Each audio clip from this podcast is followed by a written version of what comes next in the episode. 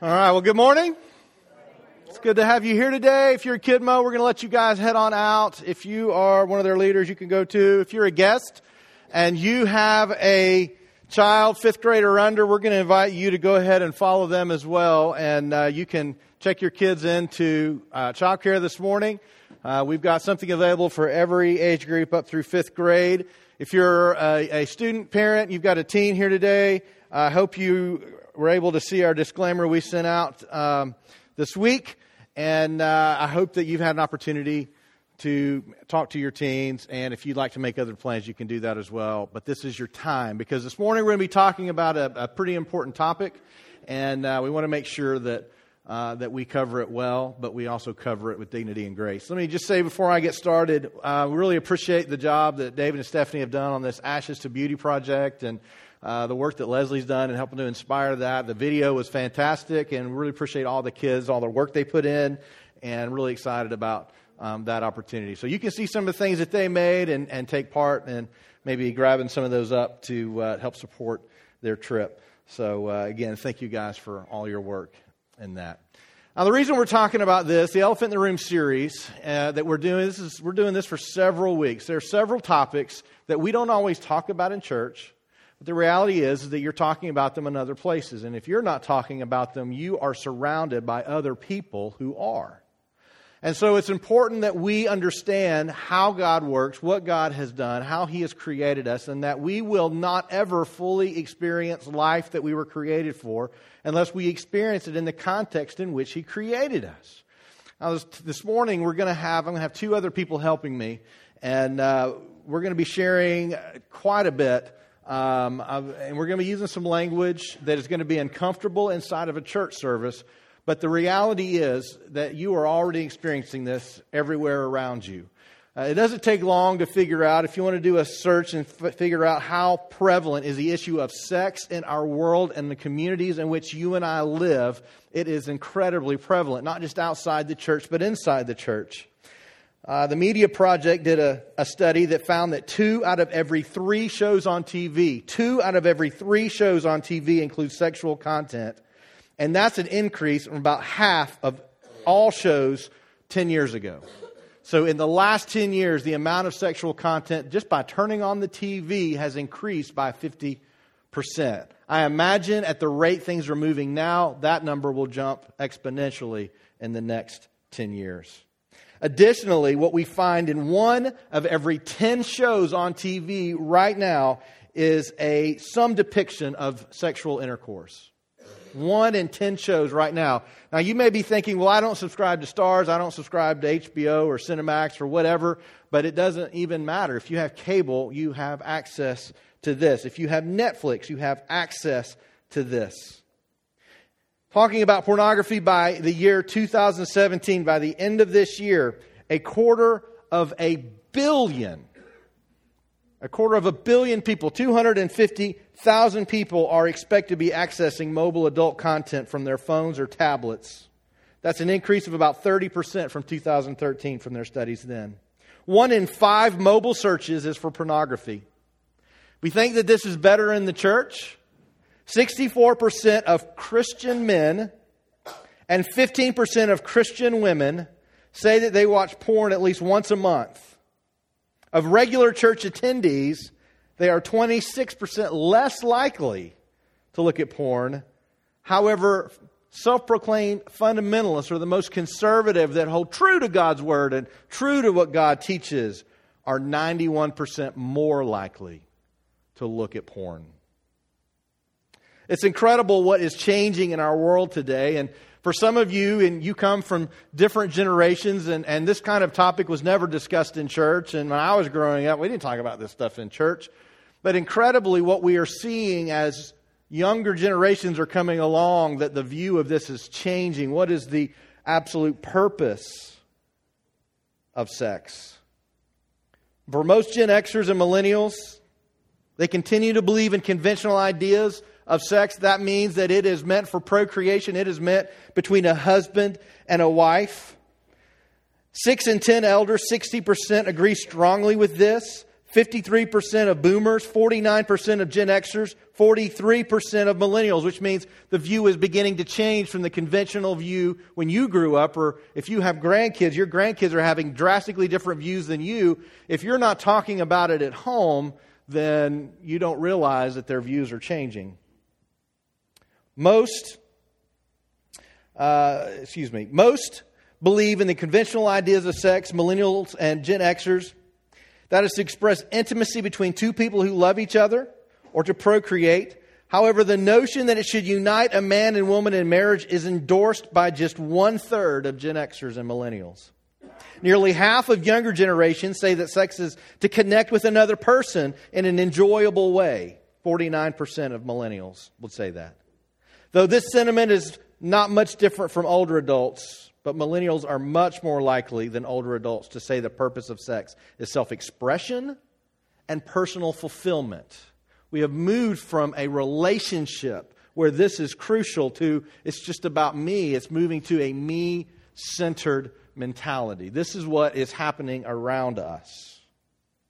Four out of ten Americans believe it, that adultery is morally acceptable. We think, well, that's got to be better in the church. It is. For Christians, that number is one in ten. And I expect over the next decade for that number to rise among Christians as well. We're seeing an increase in the rise of let's just live together and try it out, or I just want to experience this, try before we buy kind of mentality. And what we see over and over again is that people are really struggling in relationships. Marriages are falling apart. The rate of infidelity is unbelievably high, even among Christians. So I believe that it's an important topic. It is an elephant in the room because it is all around us. It influences most of us, if not all of us, in ways that we don't even recognize. And some of the things we want to share with you is just how incredible some of the way God has wired us to work within our, our the, His design purpose.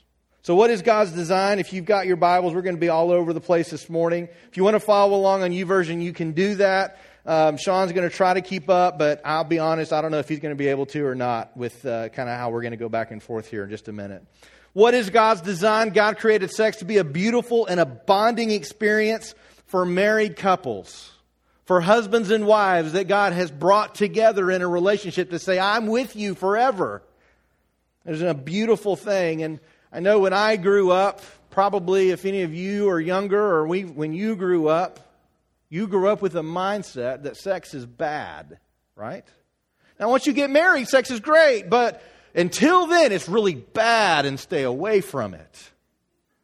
And the problem with that mindset is, is that when a person gets married, and many Christians will struggle with this, they have learned throughout their life and they've signed pledge pure, or purity pledges to say, I'll not have any kind of sexual relationship until I get married.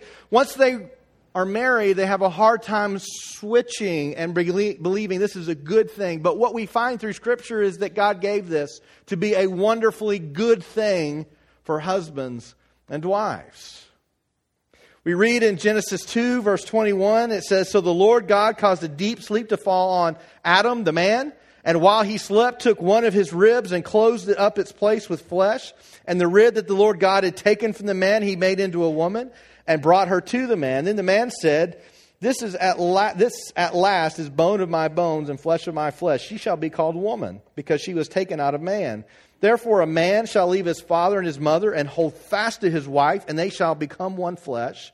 And the man and his wife were both naked and were not ashamed. God made us to be in a relationship with a significant other. And he gave an incredibly beautiful way for you to have an intimate relationship, not just to procreate, but to bond and grow together to become one in so many ways. We're going to talk about that again in just a few minutes. But here's one thing I want to do is I, I, want to share with you how God has biologically wired you. God has biologically wired all of us to be bound to a single spouse in love. Christina Allen is going to come up um, and she's going to share some facts with you. There she is.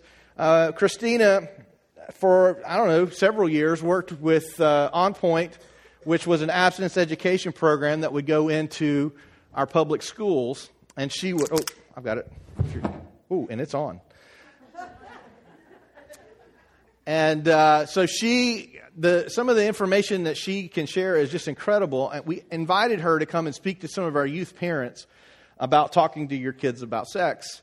And uh, we just felt like the, it was so, not just empowering, but it was so unbelievable how God has wired us that we wanted her to come share this with you.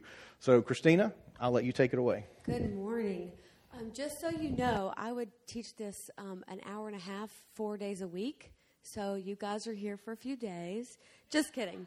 Um, I'm going to try to hit all the high points. And this is something that I am super passionate about because you don't know what you don't know. Science proves that and lines up with that. I think it's pretty remarkable and pretty amazing. Um, when it comes to sex and just bonding in general, your body has a chemical called oxytocin. And in 20 seconds after hugging someone, your brain begins firing off this firing off a chemical, okay? We have pheromones. Women pick up on pheromones. And so when a woman hugs a man specifically and like kind of melts into him, after 20 seconds, that oxytocin starts firing off. Okay? So I would tell teenagers all the time if you don't intend on really, really trusting someone, don't hug, like count to 19 and like push them away. Because as soon as 20 seconds hits, your brain is like, this feels good, this smells good, and your brain just starts working. Okay? What's really cool is oxytocin is released at three critical times. Okay? One is childbirth.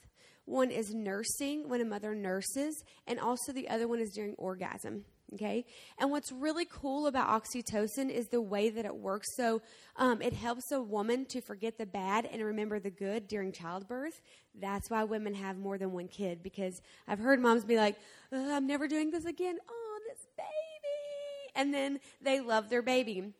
Um, also, during nursing, or even when you feed your child and like you're looking at them, you're holding them, oxytocin fires off again.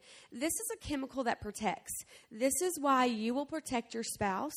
This is why you protect your children. Like, I love kids. If your kid's getting kidnapped, I'm going to be like, hey, your kid's getting kidnapped. If you like touch my kids, I will kill you with my bare hands because they're my babies.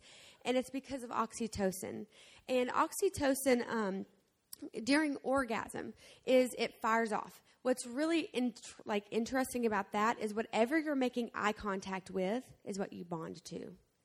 So people are like, "Oh, that's that's cute," but it, it's so much deeper because what ends up happening is a lot of times this is anything you're looking at. Okay, um, this is why married couples always have sex with a lamp on or some sort of light and make eye contact. Because what what can happen is if somebody has looked at something like pornography on a computer or whatever in front of them and they close their eyes or they're in the dark, whatever you're thinking about in your head is what you will bond to. So if you're not looking directly at your spouse, then you're bonding to whatever you're thinking about. Okay? And so outside of marriage, um, this can create a lot of confusion um, because we love that person and like a lot of times that love is confused those chemicals are confused with love. It's like no you there may be no love there but you're bonded to them because of oxytocin and because of your physical connection to them and it becomes really distorted. Um, i had a friend one time that she had dated this guy for quite some time and um, and she was like i just don't know how i really feel about him and the first thing i said is are you having sex and she said yes i said cut off the sex and within a few weeks you'll know exactly how you feel about him because what it does is like i said it helps you to forget the bad and remember the good. Okay? In marriage, that is amazing. It is very healing you have an argument in marriage, um, you have resolution, you talk about it, and then you go have sex, it's very healing. You forget the bad, you forget the argument, and you remember the good. It kind of restarts your love. That's why, um, you know, in the Bible, there's a scripture that talks about don't withhold from your spouse, because over time, withholding, it breaks down that bond. And so over time, you become more distant. So in marriage, sex in a healthy way, a healthy view of sex, um, is actually very, very healing for a marriage the problem outside of marriage is it will keep you with someone. Um, how many times have we thought, why is that girl, her, her boyfriend is beating her and like he's abusing her? Why in the world is she staying with him? Because in the abuse cycle, one of the parts is like, you know, they say they're sorry. And when somebody says they're sorry and then they have sex, what happens? You forget the bad and you remember the good. Oh, you know, you know, and, it, and abuse is not just a man to a woman. It is absolutely can be um, a woman to a man as well. And so what ends up happening is they justify. You know, but we love each other. Like, it's just so good being together. Like, when it's good, it's really good. And it totally distorts their view of that person, of their abuse, and also of, of themselves. Um, and then also with pornography. Again, so a lot of times with pornography, what ends up happening is it's, you know, typically very, very private, very, very shameful. Um, and you know i tell people all the time like if you find your spouse or your boyfriend or your girlfriend like um, watching pornography don't shame them because the shame that they already feel is so heavy because it's very private. And that's the thing with sex is like when you have it when you have a healthy view of sex it's not uncomfortable to talk about it. It's not uncomfortable at all. But when you have shame and all this guilt on top of that it's very private it's very uncomfortable um, because it, it bring it conjures and brings up so much within us. And the thing about sex is it goes straight to your heart okay? Straight to your heart. Um, and so with with pornography what happens with pornography is um, anytime a person watches pornography and then they um, they have an orgasm to it through masturbation, what ends up happening is they bond to what they see. So then what happens is two things. The first thing is a lot of times they cannot, their spouse begins to not even be able to turn them on because it gives them a false sense of love and it also physiologically rewires the connections in the brain.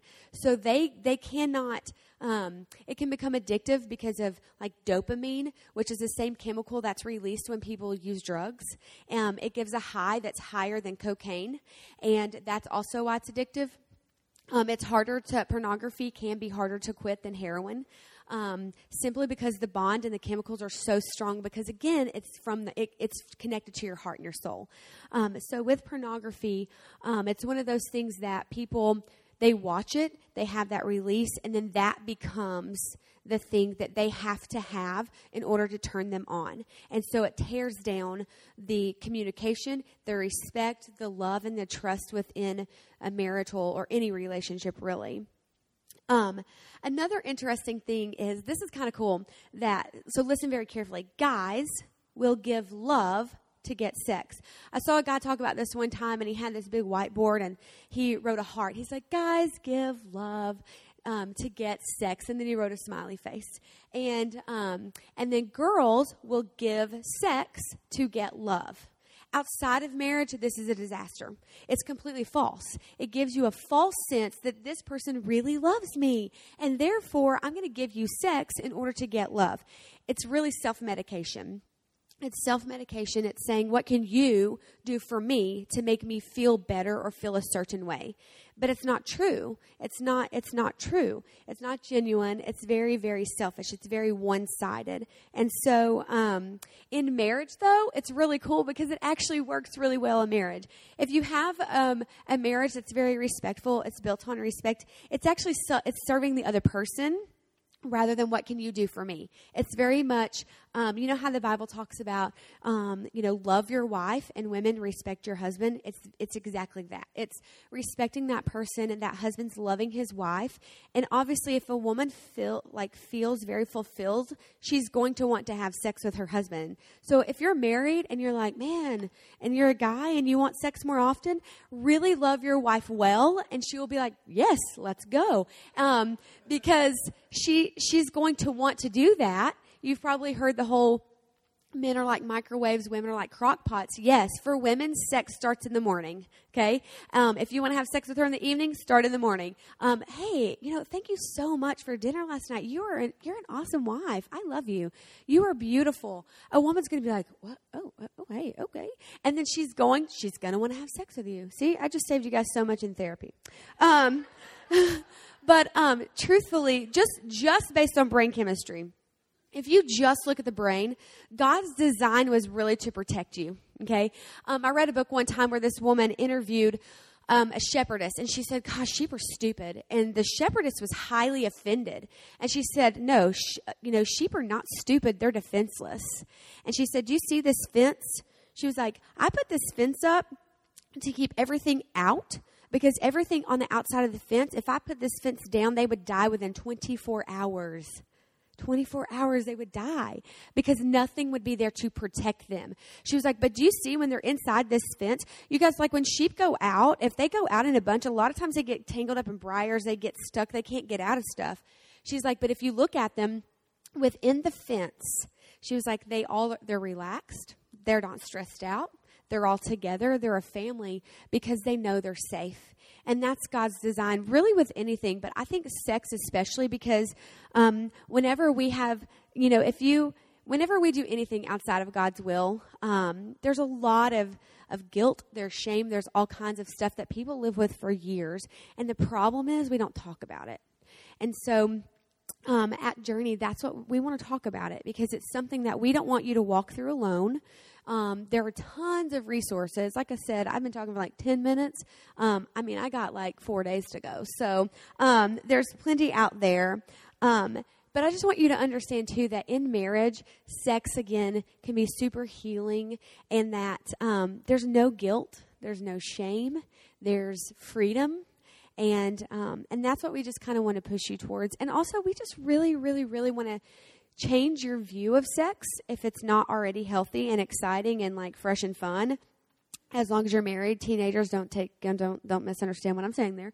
Um, but it's something it's worth talking about if you do have teenagers, if you have kids, and you're like, oh my goodness, how do I even talk to them? Come talk to me. I have plenty of tips for that. Um, but you know, like be honest with them more than anything, and be honest with yourself because I think sometimes we just have to kind of do a little gut check. And and also, I want to encourage you, like if there's anything, any kind of trauma, anything in your in your mind, because so much of sex it, it is mental that um, you know we're here and we can definitely point you guys in the in the right direction for healing. Um, and the coolest thing of all is that this is God is so for this. Like God, like is like yes, like go do that, enjoy it. Um, and you know, and you can enjoy it to the fullest when it's in a healthy relationship. All right, I guess my work here is done.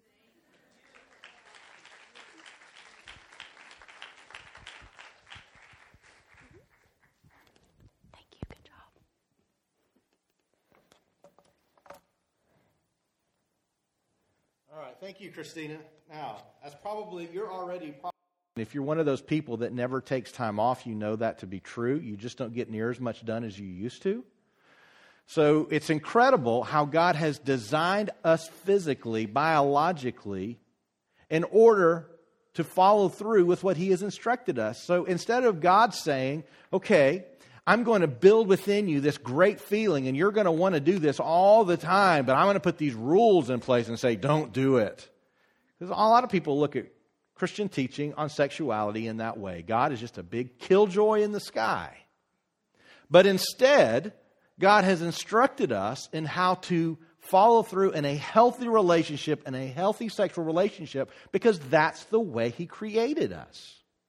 And when we try to break out of that and we try to exercise it in other ways, or when we're not committed in a monogamous relationship, when we are not at that place, it begins to break us down. And I really appreciate all that Christina shared. And I, I just, if you would like to talk to her more, she has a lot more material. I, and she did a great job in the time limit I gave her to cover that, that material there.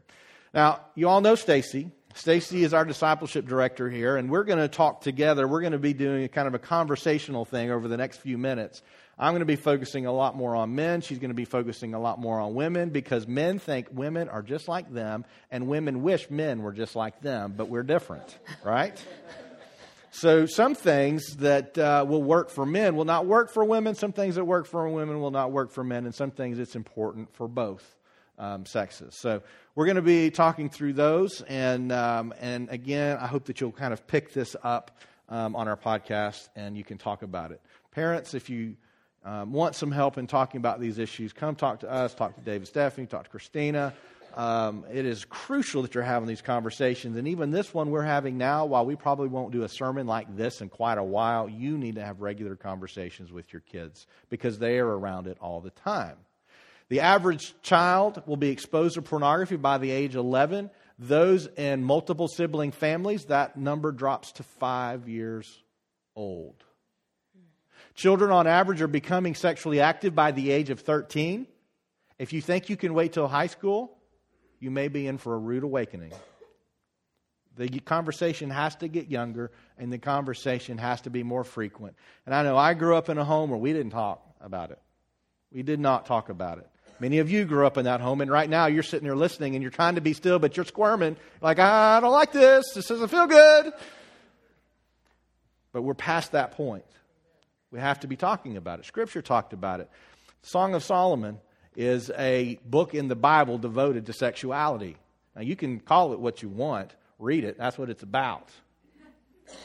So, we've got to be talking about these things. So, I appreciate what Christina has shared, and absolutely, God intended for this to be beautiful. We, as sinful people, take beautiful things and we break them. One of the things that I love about the project our youth are doing is God can also take those broken things and make them beautiful again. So that's what we hope to do in these next few minutes before we finish here. How do we do this? Um, what we know is that sex is beautiful, but outside of marriage, sex is destructive. Bottom line outside of a committed relationship with a husband or a wife, it is destructive. It will hurt your marriage. It will hurt everyone involved. If you have children, it will hurt your children. And likely your children will learn those same behaviors and carry it with them so that they repeat those same problems. It's crucial that we as Christians understand this and that we, we are able to live in such a way that honors God and what He has commanded us. Hebrews 13 4 says, Let marriage be held in honor among all. Let the marriage bed be undefiled. That means pornography. That means emotional affairs. That means uh, going too far in a date before you're married. It means all those things. Let the marriage bed be undefiled. Sex is meant for the marriage bed between a husband and a wife. That is how God has created us. Let it be undefiled, for God will judge the sexually immoral and the adulterous. Let me just go ahead and drop some boundaries here because for some of you, you're going, I've never had an affair. Did not have sex till I got married. But just because you haven't had an act of sex outside of marriage, let me tell you, you've got to be constantly on guard. Matthew 5 27 says, You have heard it was said, You shall not commit adultery. But I say to you that everyone who looks at a woman with lustful intent has already committed adultery with her in his heart. Another place where we can go, God, man, you're harsh. I mean, come on. I mean, I'm just, you know, like a guy. What, what's the big deal? He's not saying this to heap shame and guilt on those who fall in this. He knows that if you, even with your mind, entertain the opportunity for an affair, if you entertain the opportunity to have sex with somebody other than your spouse, then it will change what's going on in your brain. And your brain can lie to you. These chemicals can lie to you. It is it's crucial that we understand that it is more than just an actual physical act. Because many people will say, as long as we keep our clothes on, it's okay. As long as we don't actually have intercourse, it's okay. As long as I really love this person and I really think, plan to marry this person at one point, it will be okay. It, that's not the way it works. Our bodies will betray us. How many times did you date somebody growing up thinking they were the most wonderful person in the world, only to find somebody else and decide they were terrible? You know, this is only for committed relationships and marriage. For two people to become one. I heard it said that two people becoming one is may, way more than just sexual. For Deidre and I, when we became one, we share a lot. We share common trajectory in life. Deidre had all kinds of goals and dreams for her life. I had all kinds of goals and dreams for my life. When we became married, we had to have goals and dreams for the two of us together. We couldn't go into separate directions. We were one. When it comes to finances and premarital counseling, people often ask me, should we have two check- checking accounts? And I say, well, it depends. Do you really want to marry this person? Because when you're going to be one, your finances become one. So when I take Deidre out to eat and I pay, I may be paying, but it's out of the same pool, right? If she pays, it's out of the same pool. We're going to live or die based on our ability to live together financially. I'm going to be focused on her. She's going to be focused on me. I mean, we are going to be one in so many areas of our life. And when we use sex outside of marriage, we say, I will be one physically with you, but I don't want the rest of you. I will not commit to having the rest of you. I just want a piece of you. And that is so totally destructive to the way God has built you.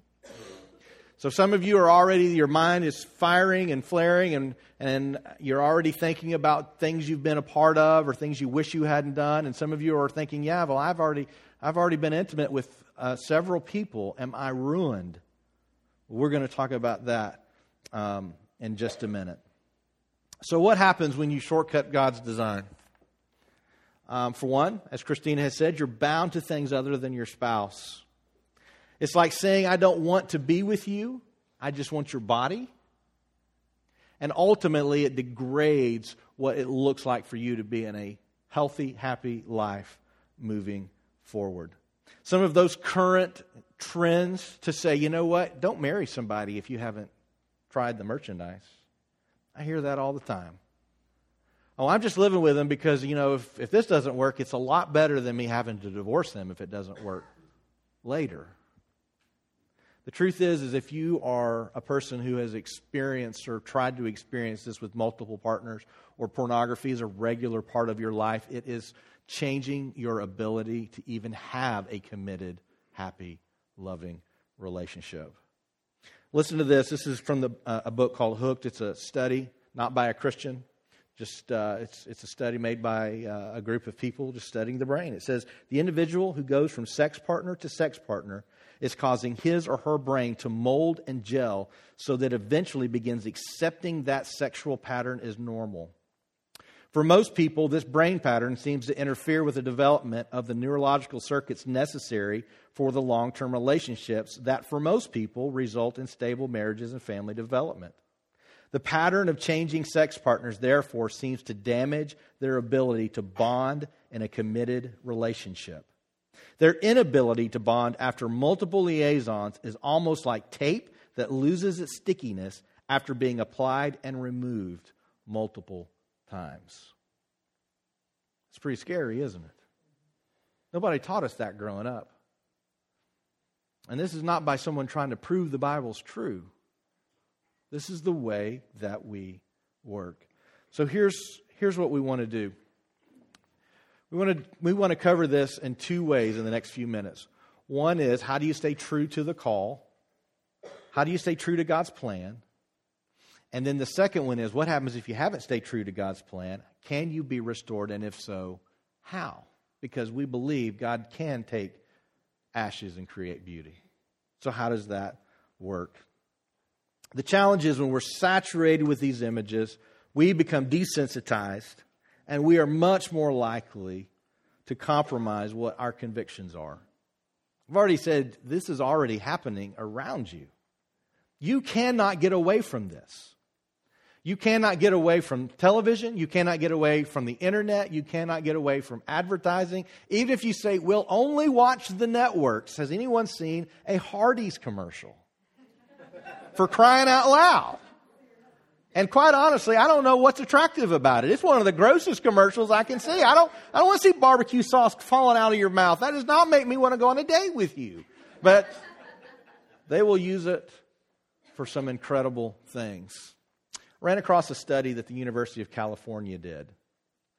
This is how gullible we are as a people and why Hardee's advertises with that. This was the University of California. It's, the study showed that sex is primarily used to sell low risk products, impulse purchases. Sex is not as effective when selling high risk informational products such as banking services, appliances, and utility trucks. Have you ever seen a sexy banking ad? No. Researchers found seeing an attractive man or woman in an advert excites the areas of the brain that makes us buy on impulse bypassing the sections which control rational thought. Let that sink in. Let that sink in.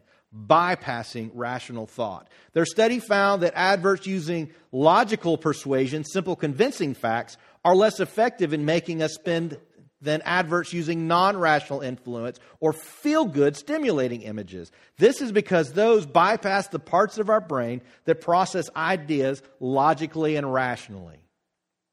Have you ever wondered why B movies have so much sex in them? Because it helps a person ignore how bad the movie really is.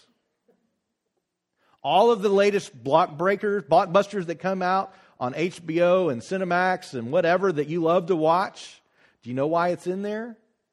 It's to get you to stop thinking rationally and logically about what you're seeing. See, many of us, we're, we're blind to how manipulative the world is around us. We're, we're blind to how manipulative advertisers are. We're blind to how manipulative sometimes our media and government is. They know how to manipulate us. And if we are blind to it, it will continue to happen. Psalm 119, 9 and 10 says, How can a young man keep his way pure? By guarding it according to your word. With my whole heart I seek you. Let me not wander from your commandments. Ultimately, we follow God's word, and that keeps us on the right track. But we've got to begin seeing God's word not as rules, but this is how we fulfill what God has instructed us or how He's created us. Once we begin to see this is how God has created us, then it changes the way we view His instructions towards us. So here's some just quick tips for how do you, if you're committed to staying in this type of design, how do you do that moving forward? And this is where kind of men and women kind of separate a little bit. We're a little bit different. Let me just say this number one, watch what you are exposed to. Watch what you are exposed to. Watch what you see, watch what you hear. Guys, this is crucial for you. If you think that watching that latest show that's so popular that has gratuitous sex in it is not hurting you, it is. It's changing the way you view sexuality. You've got to be careful what movies you go see. You've got to watch what are the things I'm allowing myself to read. I think it's great that Playboy is not going to have pornography at all in any of its magazines. Isn't that just wonderful? They're now going to be a serious news agency because they've determined that people just get it all for free off the internet anyways. Guys have to have strict internet uh, protection. We don't allow our kids to take a computer into their bedrooms. We don't let them watch YouTube or watch uh, be on the internet without us being somewhere around. I mean, we've got to be watching what they're doing because they don't have the ability in order to understand what this is doing to them. So we have to be there to watch this for them. But, but people, when we're adults, we've got to do that for ourselves too. It is crucial that we are watching where we're taking ourselves and what we're doing. But there's more than just visual. Men are, are highly visual, women are a little bit different than men. Another way that we need to be careful about guarding ourselves is the music that we listen to. Guys and girls both need to be paying attention to the music. I love to run. And before I started running, I didn't really have an issue with the music I listened to because I listened to a lot of just Christian music. And so I was like, oh, okay, this is pretty safe. But there's not a lot of good running Christian music. It's just not out there. So when I. You are such a prude. You have got to put boundaries in place to say, I want to follow through in the way God has designed me.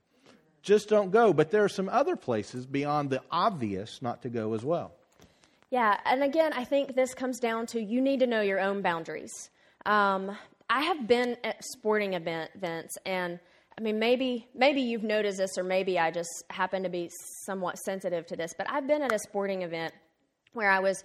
It was a football game where I was only a few rows up from the cheerleaders and the dancers, and um, down the row from me, maybe about five seats, was this guy that could not take his eyes off the dancers. Guys, if that's a problem for you, you either need to be not going to the game or you need to make sure you're not sitting somewhere where that's in your view, okay? Um, I've noticed in another situation where I've been in a position where there have been possibly visually stimulating women and I have watched the guys around me divert their eyes. I cannot tell you how good that makes me feel as a woman to see a man who is so God honoring, protecting himself and the women that he cares about in his life to make the choice to look away. Guys, I don't know what that might be for you, but I'm just asking you to be aware of your situation and know your boundaries. Another one would be dance clubs. I don't mean strip clubs. That would be one like Hooters. We know you shouldn't go there. But I mean like just go out clubbing, having fun at a bar, dancing. Okay? There's a lot of things that happen at dance clubs. And for some of us, that can be perfectly okay. And for some of us, that is not perfectly okay. You need to know and understand yourself and your own limitations and your own weaknesses to be able to make wise decisions, not only for yourself, but the ones that you care about.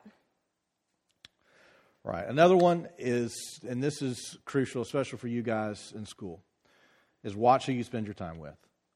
Uh, for a lot of guys, your first experience with pornography were with your buddies at school, right? For a lot of guys, that's the case. The people that we surround ourselves with influence us. They expose us to things. They think, "Oh, this is cool." They don't. They don't know what they're looking at. They don't know what this is doing to their brains, and so they share that with their friends. Now, there are going to be times because children, one of the largest um, exposures of children to pornography come with them not even looking for it. It just pops up. You know, that's one of the reasons for our kids' phones. They've got, uh, we have, to their chagrin, a, uh, a, a, filtered browser. We've taken off the normal browser. They have a filtered browser, and it shuts them down if it's anything's even questionable. I think sometimes it even shuts down Journey's website. So I don't know what that means. but be careful who you're around. Be careful who you spend your most time with.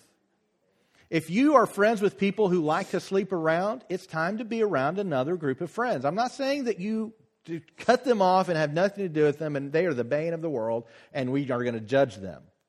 But who, who you choose to be around the most often, who you choose to spend the most time with, will influence you. And we have to put boundaries in place because the world doesn't care about God's design. So we have to put those in place. So, so watch who you spend the most time with, and that can be difficult. If you're older and you're on dating sites, sometimes dating sites are just a cover. You've got to be careful who you spend your time with and where you go. Um, overall, there are, we could go through lots of different boundary opportunities.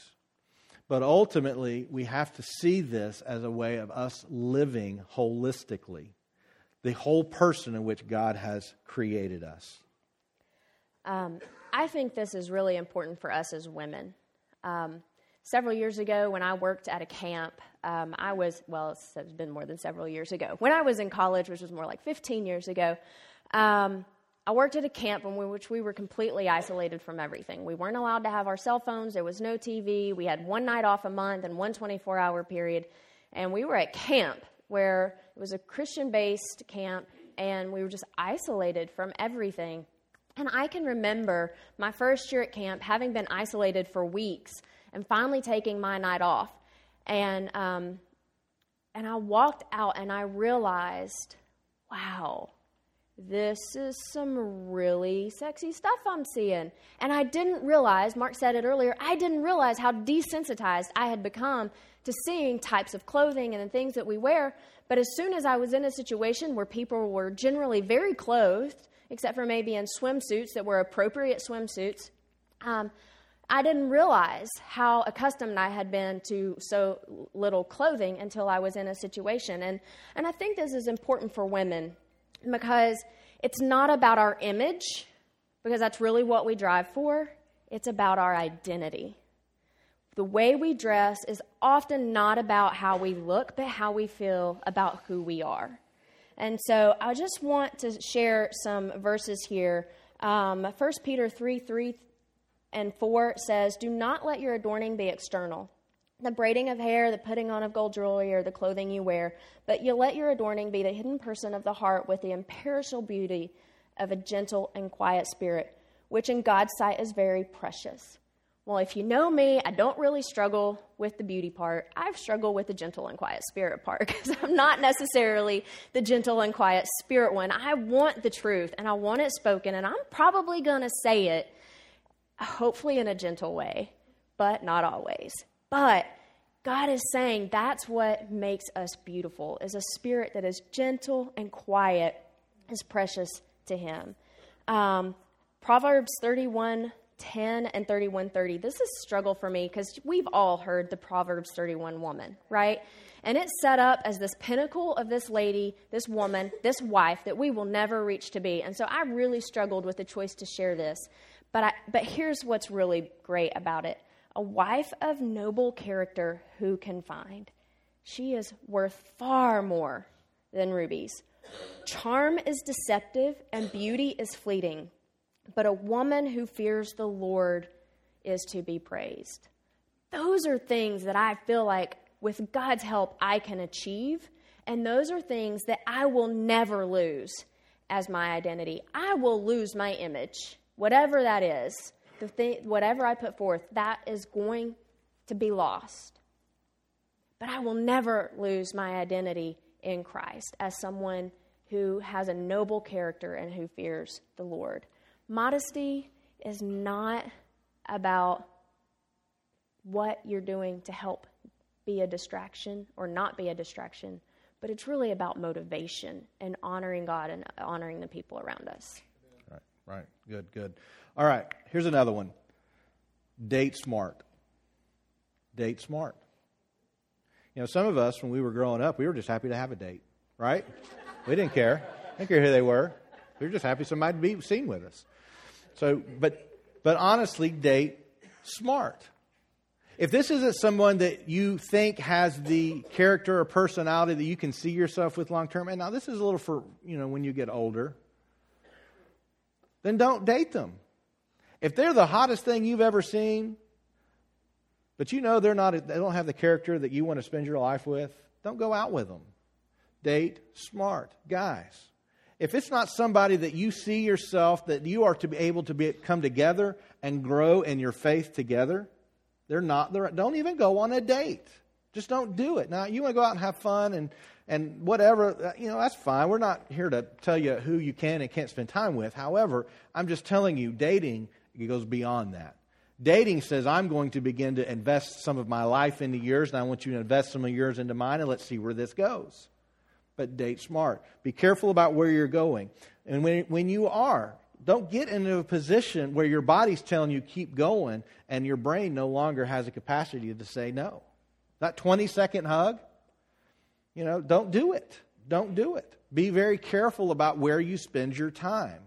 Be very careful about not being alone in dark places. You know, just be careful about how you date.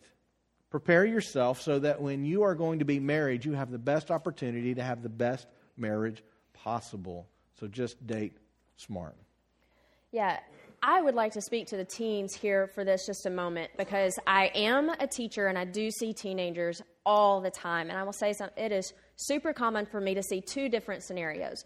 The first scenario is that really excited teen girl who runs up and grabs the guy, maybe expecting it or not expecting it, and she just clings to his neck, hangs on to him, and is just holding on.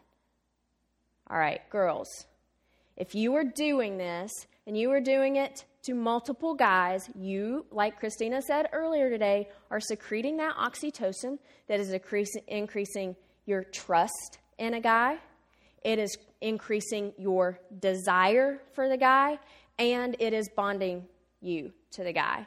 This is happening every time you hug a guy. Every time. I'm just saying that because I see it a lot, and I just want you to be aware that when you do this, you are putting yourself in a very vulnerable position. Guys, don't let girls do that to you. I know that a lot of times it's not the guys initiating this because it's often the girls that I see doing it.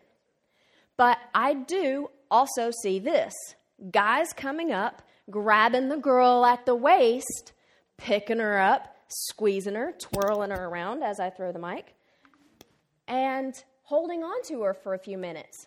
Guys, same results. You are increasing your trust and your desire and your bonding, and you're increasing the girl's trust and desire and your bonding, and it just makes you vulnerable. Now, I think this is incredibly smart if you're dating older and wise about how you're doing it, and as a married couple, date, touch, hold. This increases the bonding in a healthy way that Christina was talking about earlier. But ultimately, we have to guard our hearts, and that's what this is about.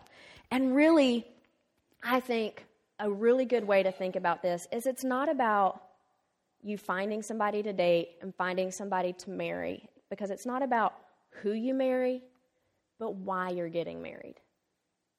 One of the most important things that you should consider is is this person that I'm dating or is this person that I'm considering marrying someone that I can partner with in the gospel. Relationships are not just about sex. And sex is not just physical, it is emotional and spiritual. But when you put all of that together in a relationship in which you have married some married someone that you can partner with in the gospel, it is an incredibly amazing and beautiful experience. All right. Well, we're we're running out of time, and we've got we're not even halfway through, so I'm going to jump ahead a little bit. Okay. All right. Um, so one of the things I would encourage you is in your relationship, watch what you say to each other, watch how you communicate with each other, and you know, for marriages, you know, compliments and encouraging others is crucial. It's real. It's important. Uh, the number one place where affairs happen are at work. Did you know that? Most of the time, when affairs happen, they happen at work. And oftentimes, they, ha- they start very innocently and they become something else. And a lot of times, it's just getting to know each other, talking, one encouraging the other. You know, guys, you've got to be careful who you talk to. You've got to be careful what you say to your female coworkers. Because while they can encourage you all day long, you're like, hey, okay, thanks, whatever. That's not her response. Because she, that's a need for her. That's a need for her to feel good about herself. And one of the ways that you can encourage your wife is to say good things about her. Now, when you start doing that outside of marriage, you start encouraging the bonding that's only supposed to happen in marriage. So just be careful. So some of you are thinking, you're saying we're not supposed to compliment our coworkers of the opposite sex. I'm saying in some cases, no, you're not. Or you need to be very careful how you do. You need to be very aware about what's happening in that relationship because many affairs happen, they, they begin emotionally, and then they become something else. So be very careful about the way that you do that. Make sure that this person is, is someone who's important to you, and that whenever you're entering into a relationship, and that you see them not as an object of desire, but as a person to spend the rest of your life with. All right, I want, I, I want to make sure that we say a few minutes, and I know we're going long today, and I hope you can hang in here with us for a few minutes. I hope our children's workers can too. There's a big question because the number of people who have not been able to stay on God's design is staggering. If we were to go around the room and ask you to raise your hands, which we're not, perhaps even in this room, that number is staggering. So, what happens if you've not been able to stay true to God's design and you are broken? You know you're broken, or you're struggling in your, your marriage right now. So, what are some ways that we can move forward? And I would just begin by saying, you just need to flee. You need to draw a line in the sand and you need to move in a new direction. Um, I want to. I know we're running out of time, but I think this is super crucial. The statistics really are staggering. They say within the evangelical church, 20% of people wait until they get married. That's it. Which means 80% of the population is not waiting. So if you were to look to your left or look to your right, chances are someone in, in the room, including ourselves, have sat here in this place. But I want you to know that even if that is your sexual history, there is not anybody, not Mark or me or the best person you know, that stands before God pure and clean based on their own righteousness. That only comes through the power of God and what He has done. God tells us, Come now, let us settle the matter. Though your sins are like scarlet, they shall be white as snow. Though they are as red as crimson, they shall be like wool. Isaiah 118. Psalm 103, 10 through 12. He does not treat us as our sins deserve or repay us according to our iniquities. For as, the, as high as the heavens are above the earth, so great is his love for those who fear him. As far as the east is from the west, so far has he removed our transgressions from us. I love this song. What can wash away my sin? Nothing but the blood of Jesus. Jesus proclaims of himself, I have come to bind the brokenhearted, proclaim freedom to the captives, and release from darkness the prisoners. And in Psalm 63 3, we hear that God's love is better than life. It is the blood of Jesus that cleanses us. It is the touch of Jesus that heals us. It is the resurrection of Jesus that releases us. And it is the love of Jesus that completely, eternally satisfies. And that is where we fall when it comes to finding healing and hope if we are walking in a past or current situation in which God is saying, Don't walk that way, walk in my light and my hope with me. And Mark said it so well. He said, You have to flee. I think the first place that healing comes is when we own it. We have got to own where we are in our relationship with the people that we are in relationship with or with the things that we are watching. We have to own it. And part of that is confessing our sin, and God is going to cleanse us. A couple of verses that have been incredibly important to me have been Micah 7 7 through 9. But as for me, I will look to the Lord. I will wait for the God of my salvation. My God will hear me. Rejoice not over me, my enemy. When I fall, I shall rise. When I sit in darkness, the Lord will be a light to me. I will bear the indignation of the Lord because I have sinned against him. Until he pleads my cause and executes judgment for me, which he did in Christ, he will bring me out to light, and I shall look upon his vindication. Psalm 51, 10 through 14. Create in me a clean ho- heart, O God, and renew a right spirit in, within me. Cast me not away from your presence, and take not your Holy Spirit from me. Restore to me the joy of your salvation, and uphold with me a willing spirit. And then in 14, deliver me from blood guiltness, O God, O God of my salvation, and my tongue will sing aloud of your righteousness. The restoration and healing can come when we choose to flee, when, as Mark says, draw the line in the sand and move forward in hope and trust in Him. I think this is um, also really important to realize that not only will healing come, but so will restoration. Anybody in here got really good scar? I have a cool one that you can see occasionally on my elbow. It's kind of tiny. But here's the thing about scars, right? At first, they were wounds, right? A lot of times, those wounds might have been big, gaping wounds that took a long time to heal. But what happens once they heal? A lot of times, especially if you're a guy, and some of us more athletic girls love to show our scars. And why is that? Because we've overcome. And that's what God does in our life. If we have sat under the sin of sexual immorality, God will allow those wounds to heal and He will bring about redemption, and then we will have a scar to say, Look what God helped me overcome. And here's something that's really, really cool. Christina talked a lot about how the brain causes neuro pathways when we have sex. But here's the cool thing if you're sitting in there in that situation and you're like, there is no hope for me, I don't know what to do, and I don't know how this is going to be restored, there is no hope. Those neural path- pathways are actually a lot like a path in a garden or a path in the forest. When I was a kid, I walked back and forth a lot to my grandmother's house, and we rode four wheelers through there, and there was a huge path. And then my grandmother went into a nursing home, and she finally passed away. And I just noticed, even last month, as I was going, the path has grown over. And you know why it was grown over? It's because it wasn't used, it was cut off and unused. And now, instead of the pathway that goes to my grandmother's house, there's a little tiny pathway because there's not as many of us now going up to my aunt's house. God has designed our brain the same way in healthy relationships. When we are pursuing the healthy thing, the old thing dies off in our brains. Those neural pathways are truly cut off from being created and new ones are formed.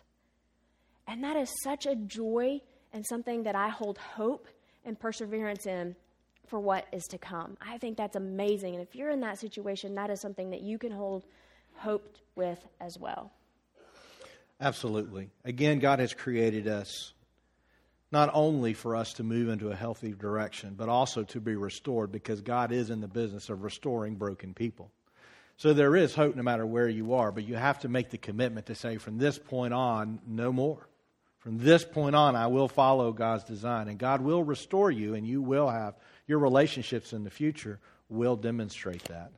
Here's the last thing I want to do, and uh, today is, is just wrap up with a um, so, how do we, because I told you there were certain things we wanted to do in each one of these sermons. One is, is how do we respond to this as a church? The church has not always responded to sexuality well. Number one, we don't talk about it. Number two, if someone fails, we point it out, and we point it out big time. So important, it's so crucially important that we respond to this area very, very well. Number one is this live what we claim to be true. Live it. We can't just talk about it, we got to live it. We've got to practice these things within our lives. We've got to pass them on to our children, and we've got to help them to live it too, because they're not going to be able to put all the boundaries in place that we can. We've got to live what we believe. Number two, we have to share truth. We can't be silent, even when nobody wants to hear us, but we can't be annoying either. We've got to be careful about how we share these things with others. Truth's got to be shared with grace and compassion. This is one of the one of the areas that we sometimes struggle with, and with the bathroom laws and all the things going on. We use Facebook as a sledgehammer sometimes to tell people how wrong they are. But compassion and grace doesn't come out of that. And God gives us compassion and grace. We have to speak it in a way that is shared with grace and compassion. We also have to speak truth in a way that creates a safe place for those who are struggling with sexual sin.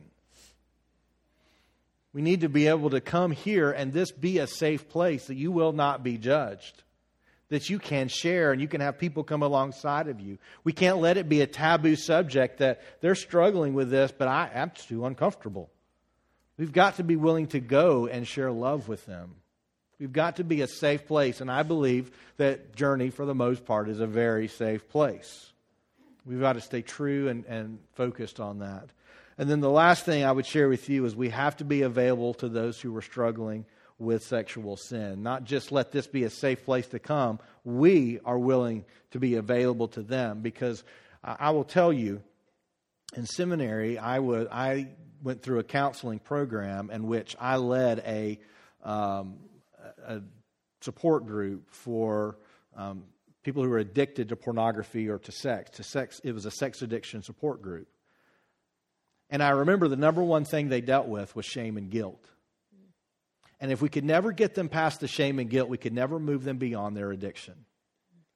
Because shame and guilt is like a downward spiral. And no matter how bad of things we can think of to, to, to, say to somebody else who's in sin, they're already thinking it about themselves. And they're telling them that over and over again, and they feel like they're a failure. They don't need people coming alongside and letting them know how bad it is. They already know. What they need are somebody to come alongside and love, to hug, to hear. Not more than 20 seconds on that hug, though. but they need somebody to come alongside. They need accountability, but they need availability. They need us to be there with them. And so I encourage you that that would be what you would commit to as a follower of Jesus as well to be a safe place, no matter what the sin is, no matter whether it's out of sex, heterosexual sin, whether or out of marriage heterosexual sin, out of marriage uh, homosexual sin, whether it be addiction to pornography or, or what. It doesn't matter. We are called to be restorers, not judges. That's got to be our place. Finally, I would leave you with this Psalm 119, 37. It says, Turn my eyes from looking at worthless things and give me life in your ways. Let that be our prayer this morning. We are going to sing one more song. I know it's really, really late, and if you need to bolt, and some of you already have, if you need to bolt and go grab kids, feel free to do that. We're going to close with one more song. I'm going to pray with you before we do that. Thank you for being here. I want to invite you to be back next week.